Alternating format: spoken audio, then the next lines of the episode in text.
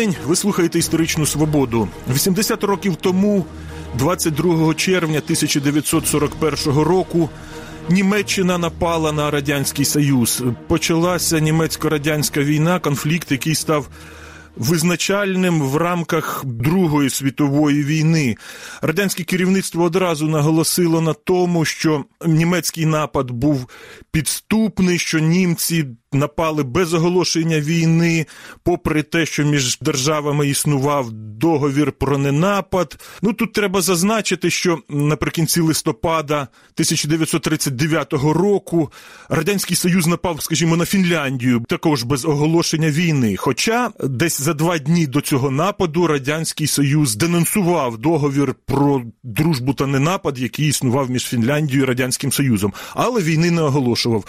Про 22 червня 41-го року сказано вже доволі багато. Деякі події не по годинах, а по хвилинах е, відомі.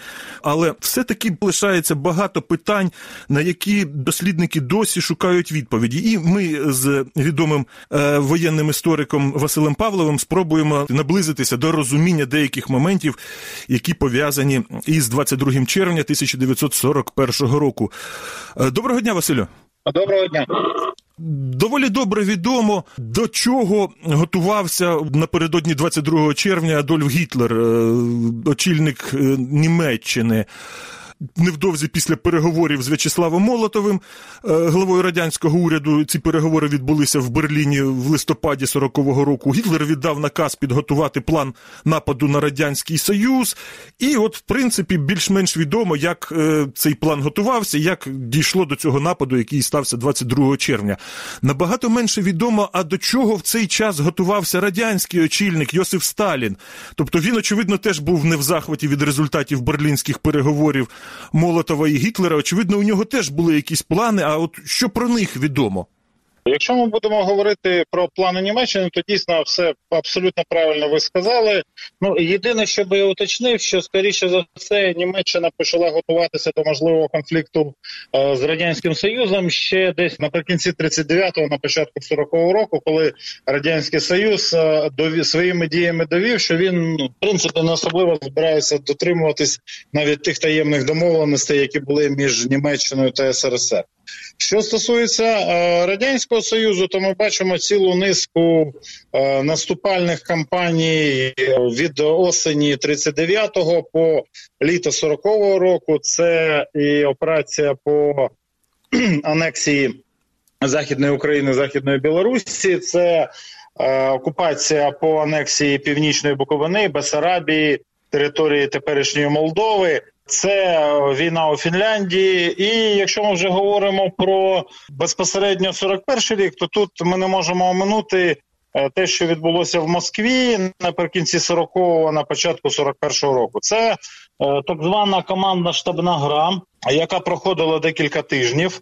І фактично, е, яка показала розуміння майбутніх подій серед вищого командного і вищого воєнно-політичного керівництва Радянського Союзу е, розглядалося фактично було дві основних секції: це оборонна операція, яка проводилась фактично за калькою е, плану Барбароса. І тут виникає питання: чи знали вже на момент проведення гри зміст цього плану чи ні? Тобто тут треба ще чекати відкриття архівів.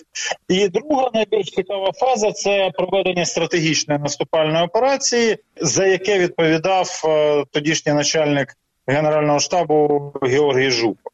І виходячи з матеріалів цієї командно-штабної гри, які були опубліковані в 94-му році, є повна збірка. Там можна прочитати всі доповіді, матеріали. Е, пізніше були опубліковані карти. А також аналізуючи матеріали е, травня 1941 року, серед яких основним є документ від 15 травня стратегічний план прикриття, який фактично о, показує до чого готувався радянський союз. А радянський союз готувався до того, що в разі можливого нападу перенести фактично відразу перенести бойові дії на чужу територію. І Якраз е, поза минулого року е, план від 15 травня був дуже добре розібраний в одному американському журналі, який спеціалізується на історії Другої світової війни. І експертами цього журналу він оцінений як цілком вирогідний до виконання. За цим планом радянський союз після того як зупинявся наступ ворога, мав використовуючи зосередження своїх військ на так званому львівському балконі, нанести удар в напрямку Люблін, Краків і далі на Берлін. Таким чином відсікаючи від основної Німеччини територію окупованої Польщі, а також територію східної Прусії. Отже, судячи з ваших слів, е, в радянському союзі усвідомлювали, що конфлікт з Німеччиною наближається. Але в такому не, разі не просто наближається, неминуче. А в такому разі для радянського керівництва 21 червня 41-го року було очевидно, що завтра буде війна, чи ні? Знов таки, ми можемо давати оцінку цих подій з тих офіційних документів або з тих спогадів, які ми маємо на даний момент. Тобто, всі спогади, які є опублікованими в проміжок між 60-ми та 80-ми годами, вони е, цілковито стверджують про те, що напад був раптовим, але все ж таки деякі сигнали можливо ми могли розпізнати. Так ось за цими сигналами, які можливо могли розпізнати все ж таки і є е, розуміння ситуації, що е, радянському вищому воєнно-політичному керівництву ну щонайменше було відомо про наявність у Німеччині планів наступальної війни. Наскільки цим планам інформації, яку предоставляла розвідка, довіряли, ну ми можемо бачити на там на кількох резолюціях Сталіна. Е, на розвідувальних зведеннях, тобто він він особисто не довіряв цим зведенням. Як до цього ставилось вище військове керівництво? Ну я би скажімо так стверджував, що ну щонайменше з підозрою, тому що перші чотири директиви вийшли дуже швидко. Тобто, я так думаю, що певні заготовки були. Тобто, була певна група людей, яка, е, незважаючи на загальне розуміння того, що е, з одного боку щось має відбутися, з іншого боку, ніхто в це не хоче вірити, все ж таки хоча б на рівні осмислення готувалося до цих можливих моментів. От ви кажете, чотири директиви вийшли швидко. Але чому в ніч з 21 на 22 радянському військовому керівництву так важко було віддати військам однозначний наказ? Чому знаменита директива номер один начальника генштабу Жукова містила такі доволі неоднозначні формулювання? Мовляв, може бути напад, але не, не піддавайтеся на провокації. Тобто з цього наказу справді отак от важко зрозуміти, як діяти. Все радянське ну воєнно-політичне керівництво на той момент е, розуміло е, зміст е, рядків читати між строк. Зрозуміло, що ну директиви. Такого рівня не видають, не видаються з таким розумінням, але скажімо так, я думаю, що віра, точніше і розуміння Сталіна про те, що Німеччина не зважиться напасти, знаючи реальне співвідношення сил, е, не знаючи рівень боєготовності, але знаючи там суто числові виміри. Е, і розуміючи, що там людських резервів, матеріальних резервів, технічних резервів в радянського союзу в рази більше, то о, ну це знов таки моя думка. Е, радянське воєнно-політичне керівництво ну все ж таки думало, що можливо в якийсь момент Гітлер не наважиться, наказ не буде відданий і так далі. І вдасться відтягнути ну до умовної своєї дати, коли е, радянський союз зможе нав'язати свої, скажімо так, перебіг бойових дій. Такий все таки парадокс. Радянський Союз, Сталінський Радянський Союз послідовно багато років готувався до Великої війни, е, створив величезну армію. Радянський Союз, хоч в 39-му році ніби нікому війну не оголошував, коли почалась Друга світова, але радянська армія з 39 по 41 вона десь вдвічі збільшилася. Е, Радянський Союз зосередив величезні сили як на кордоні, так і підтягував до кордону додатково великі сили. І чому все пішло не так? Як пояснити оцей е, парадокс, що радянський союз, який послідовно готувався до великої війни, зазнав влітку 41-го такої ніщівної поразки? Пояснень є в принципі на даний момент дуже багато. В принципі, в кожному з них можна знайти раціональне зерно. Е, Радянський Союз готувався до своєї війни, готувався до війни за своїми правилами. Він не готувався до війни за правилами супротивника, і просто весь подальший хід.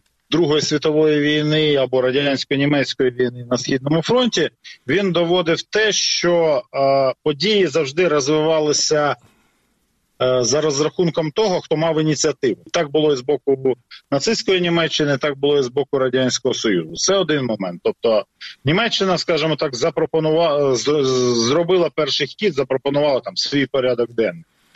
З іншого боку, радянський союз в своїй воєнно-політичній доктрині, навіть в статутах, він не мав навіть розуміння оборони своєї території. Тобто відразу в навіть в публічний простір все це викидалося у форматі малою кров'ю на чужої території. Тобто ведення бойових дій на своїй території від 39-го року воно майже не передбачалося. В принципі, ми можемо там по-різному ставитись до е, досліджень Віктора Суворова, але деякі моменти в публічних відкритих джерелах він зафіксував дуже чітко. Все, що можна було підтягнути максимально близько до кордонів, підтягувалось. Основна перевага надавалася там наступальному озброєнню. Червона армія не мала е, там протитанкової зброї, не мала відповідної кількості там зенітного озброєння. Тобто, ми, ми маємо такі свідчення, плюс той самий е, план стратегічного розгортання від 15 травня, що ми можемо стверджувати, що радянський союз готувався до агресивної війни. Ну мені декілька разів е, потрапляли згадки на те, що Німеччина випередила радянський союз своїм ударом на два тижні. Тобто, умовно кажучи, е, радянський союз на початку липня 1941 року сам планував щось подібне. І, в принципі, е, ті карти, які зараз є доступні, розгортання радянських військ, розгортання стратегічних ешелонів, розгортання виробництва техніки і так далі, воно все свідчило на те, що на другу половину 41-го, на початок 42-го, скажімо так, радянський союз до чогось готується. Від липня 41-го до початку 42-го. А от, до речі, німці попервах також планували наступ е, на середину травня 41-го року. План Барбароса передбачав е, початок війни в середині травня. Чому відклали? Через те, що німці змушені були задіяти свої війська на Балканах, чи через те, що була аномально холодна весна, і, в принципі, очевидно, в травні дороги, можливо, не просохли. Яка причина мала вирішальне значення? Я думаю, що тут ну не було єдиної причини. Це така комбінація факторів. Дійсно, через, скажімо так, свого союзника Італію німці загрузли на Балканах. Потім треба було е, в лапках розібратися з крітом. Е, це все відтягувало час з одного боку. З іншого боку, дійсно, зима, весна 41-го року було аномально е, прохолодною, а весна і початок літа були аномально дощовими. Тобто е, розрахунок, той розрахунок, який вкладався в основу плану Барбароса, плану нападу війни на СРСР, це удари танковими е, клинами, а також механізованою або моторизованими частинами. Е, звісно, бездоріжжя, відсутність там автострад, вона на це впливала. Хоча знов таки ситуація, яка склалася на території України після розгрому радянських військ на території Західної України у битві у так званій битві трикутнику Бузьке Рівноброди і вихід німецьких військ на Житомирське шосе. Він довів, що там, де є дороги, там де є можливість підтримувати темп, німецькі війська будуть рухатись. Настільки швидко, наскільки це дозволяють технічні можливості е- зразків озброєння і наявність пального. Тобто бездоріжжя певною мірою і клімат зіграли свою роль проти е, Німеччини, але знов таки неврахування кліматичних умов для Німеччини воно було хронічним там аж до 43-го року. До зими 41-го і навіть до Сталінградської зими німецька армія виявилася не готова. А от е, фактор часу, як ви думаєте, наскільки він для німців мав фатальні наслідки? Те, що наступ почався не в другій половині травня, а в другій половині червня? Я думаю, що от якраз тут він нічого не вплинув, тому що е, хід бойових дій і там дії, контрдії радянської армії, радянських військ, вони давали Німеччині достатну кількість можливості завершити Е, бойові дії навіть е, раніше графіку, які вони вкладали. Але через знов таки там перебіг подій по всій довжині фронту. Там не врахували те, там не врахували те, е, там не врахували там опір радянських військ. Там не врахували те, що навпаки радянські війська не будуть чинити опору і виявляться величезні території, величезні простори, які необхідно долати, не маючи опору, але треба долати, скажімо так, у перечутті цього опору. вони сводили все на те, що падав темп, і знов таки е, ми, скажімо так, в нашому уявленні там сформованому. Радянською пропагандою, радянським кінематографом німці мали там тотальну технічну перевагу, що повсюди літали, літали юнкерси, вони ну дещо спотворюють картину, та яка була в реальності, тому що на червень і липень 41-го року на території України юнкерсів 87-х не було взагалі. Вони всі були зосереджені там на центральному напрямку. Тобто, коли там починають нам малювати картини, що повсюди літали юнкерси, там радянська піхота всюди ховалася. Ну це знов таки не зовсім правдиво. І треба відрізняти ну реальний хід бойових дій, які зараз там прорізуються і нещодавно вийшов надзвичайно цікавий двотомник. Е, це збірка офіційних е, показів радянських офіцерів, вищих радянських офіцерів, е, які перебували на фронті у червні і серпні 41-го року. Вони показують доволі таки реальну картину, де можна було чинити опір, де не можна було чинити опір, де щось було враховано, щось не було враховано. Але тут треба розуміти, що бойові дії все ж таки велися на ну величезній відстані і втримувати е, такий фронт або наступати по такому фронту одночасно на всіх ділянках було неможливо. Плюс е, іноді називають такий фактор. Ну я не можу його прокоментувати, не або не хочу прокоментувати про те, що значна частина Червоної армії не хотіла чинити опір з тих чи інших причин. Е, Василя, ви згадали про німецьку авіацію, що, мовляв, німецьких, як я розумію, юнкерси це бомбардувальники, та що їх не було е, на початку бойових дій над територією України. А як же оця відома пісня на слова поета радянського Бориса Кавильова Київ бомбілі, нам об'явили, що почалася війна? Я так розумію, що Київ далеко від лінії фронту, далеко від кордону, і людей вразило, що от Київ бомбардували, який, в принципі, такий тиловий. А наскільки Київ тоді постраждав, і як як взагалі оце бомбардування позначилося на місці? Київ бомбардували. Київ дійсно бомбардували, були нанесені бомбові удари, але їх наносили, скажімо так, ну на той момент менш знані е, широкій радянській публіці Юнкерси 88 Це бомбардувальник середньої дії. Це фактично єдине, що могло дотягнути там за виключенням дуже рідкісних модифікацій, там дальних бомбардувальників. І удари були доволі таки точковими. Вони були зосереджені всі головним чином там в районі Святошина. Е, нанесені були виключно по військовим об'єктам, бомбардувань ударів там по житловим кварталам, те, що німці робили по Лондону, по там іншим британським містам, не було. Основні удари 22 червня. Все ж таки німецька авіація вона наносила по аеродромам. Вони намагалися вивести з ладу радянську авіацію, вивести їх з бойових дій. Те, що це потім увійшло в фольклор, ну це ви самі розумієте, що це вже. Е, там свідома чи несвідома робота з е, пам'яттю людей і формування там певних певних образів. Так само ми можемо просто згадати, що 25 червня е, радянська авіація, але вже північно-західному фронту нанесла масований бомбардувальний удар по Хельсинкі, який був набагато потужніший ніж бомбардувальні удари німецької авіації по радянським містам. Після чого Фінляндія оголосила війну. Ну, вже прийняла остаточне рішення, да, про те, що як би там Маннергейм не ухилявся, якби там він, умовно кажучи, не згадував свою службу в Петербурзі, стопку горілки і все інше, як люблять казати, але рішення вже було прийнято безпосередньо через дії Радянського Союзу.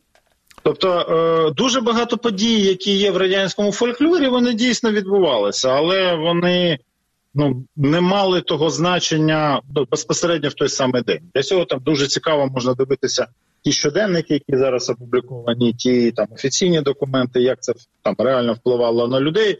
Дійсно. Е, радянське населення Києва, яке ну, там не пам'ятало бойових дій від 20-го року, ну дійсно це був шок. Відповідно, це якимось чином закарбовується в пам'яті населення. Дякую.